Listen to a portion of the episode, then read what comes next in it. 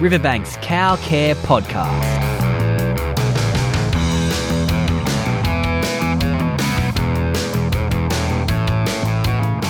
G'day, I'm Sean Britton. Welcome to the Cow Care Podcast. Each episode, we're exploring how to get the most out of your dairy farm by talking to real farmers and experts. This episode, we go on farm to find out how you're dealing with lameness in the herd. Many farmers we talked to said their laneways were the major cause. Matthew Dare. Majorly in the in the beginning, in the first few years, it was a major major problem. Um, again, the laneways, well, they were non-existent, so cows are walking through sort of two feet of mud to get anywhere, which always makes life difficult for them and for you. Um, but once you have reasonable laneways in, probably winter time is the the one time that you will have a few more problems. Obviously, the ground is soft, so their feet go through the mud and contact with those sharp stones more often.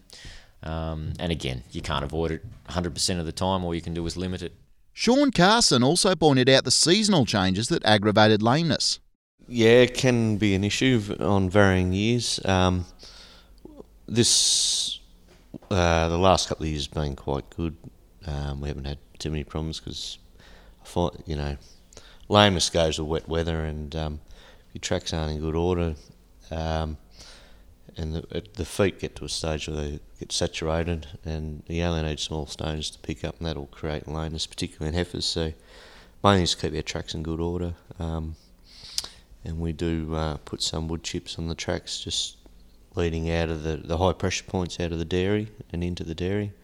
Just takes um, the risk of stones being um, present on the high pressure points around underpasses and into the dairy. So got a nice soft spot for the for the feet to hit the ground. Um, but yeah, generally lameness. Um, you keep on top of your tracks, well, you don't have too many problems. George Occhipinti found that pacing his herd seemed to help avoid serious issues. Okay, lameness. Um, look, the last the last couple of years, I haven't had very many lame cows. Um, on the really wet winters that we had two years ago, and like three years in a row, I had a lot of a lot of cows and heifers that were very tender like they're, they're always at the back of the herd. There's nothing actually swollen. There's nothing actually swollen. There's no actual foot rot or anything. Um, I tend to think, I mean, the laneways were in poor condition, um, but look, I don't rush the cows. I think a lot of, you know, the dog, I make sure the dog's well away from them when they're coming down the laneway, so it gives them time to to walk when, you know, especially when the laneway's all full of holes. Um, they get to pick where they sort of want to go. Um, yeah, so no, I've, yeah, don't really have an issue. I haven't had an issue with lameness in probably, oh, I'd say probably at, at least 10 years of actual lameness, of actual foot rot or infection, that kind of thing. But tender feet, yeah, generally just the winter time, but not this, not this last 18 months anyway. While the weather and the condition of your tracks can make a big difference to lameness, Steve Little, veterinarian and nutrition consultant with Capacity Ag Consultants, says the best thing you can do is get a diagnosis of what's causing your lameness. The first thing to do when you're contemplating sort of a uh, lameness and whether you know how to avoid it or how to deal deal with it if it happens, the, the most important thing to do is to actually um, determine exactly what the cause is, what type of lameness it is and there's many, many different um, types of lameness, uh, i.e., lesions in the foot, for example. Um, and it's really important to actually diagnose those, get a vet to um, diagnose the actual problem, uh, because then that way you can rule out a number of things straight away, and then just focus on, um, you know, what the other likely causes might be. So some of them may well be nutritional, but many of them will have nothing to do with nutrition. And although there are some nutritional strategies we can employ to help, for example, um, help make the uh, hooves a little bit um, harder and more resistant to um, abrasions and so on. Um, you know, it may well be that uh, really the focus should be on um, you know the tracks, and uh, or it might be an infection or something like that that you know. Dairy consultant James Haig told us one of the most important minerals to give your cows to avoid lameness was zinc. The cow's hoof has a strong outer coating. It's exactly like our fingernail, so it needs zinc to maintain it. Adam Richards paid close attention to his feed to help with his lameness issues. And um, we've got biotin going in there, which is um, for, for hardening feet, which we did have a lot of uh, hoof issues last year, so a lot of lameness.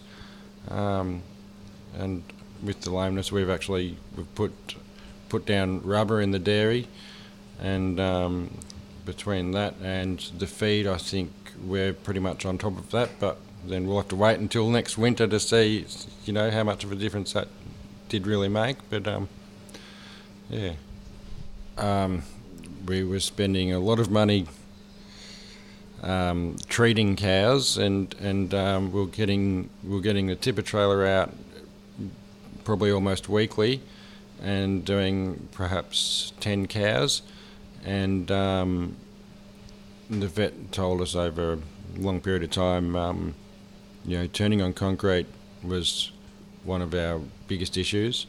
Um, so we've put the rubber down, and um, we did get some improvements.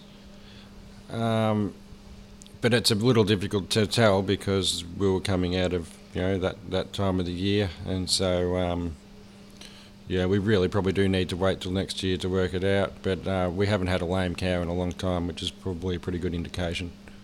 Putting rubber down in the dairy seemed to be another common way people dealt with lameness. Hayden McKenzie.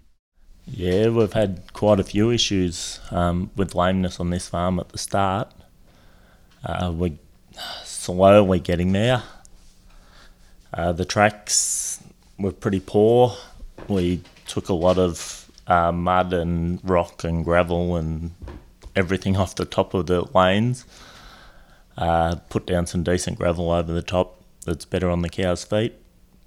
Uh, the cows, the last probably 300 metres to the dairy, when it used to get wet, could have took up to half an hour to push the cows through that section into the shed. Uh, now when it rains, still only takes you around five minutes. Um, was a small expense, but it's made a really big difference. Um, yeah, and we're probably looking at putting some rubber mats down in the dairy where the cows are turning. Uh, we had them in one other shed, and yeah, the cows would walk really well on the rubber mats. So I've still got them sitting there, so I'm gonna put them back in there, and yeah, that does make a big difference as well. That's it for me today. Special thanks to Steve Little, Adam Richards, Hayden McKenzie, Sean Carson, and George Occhipinti on this episode. Head along to cowcare.com.au to get all the other episodes of the Cow Care podcast. And while you're there, you can grab a copy of the free Cow Care magazine if you don't have one already. Also, see what Riverbank stock feeds can do to help boost your milk production and profit with our Cow Care Club. This podcast was produced by Miles Martignoni I'm Sean Brinton. I'll catch you next episode.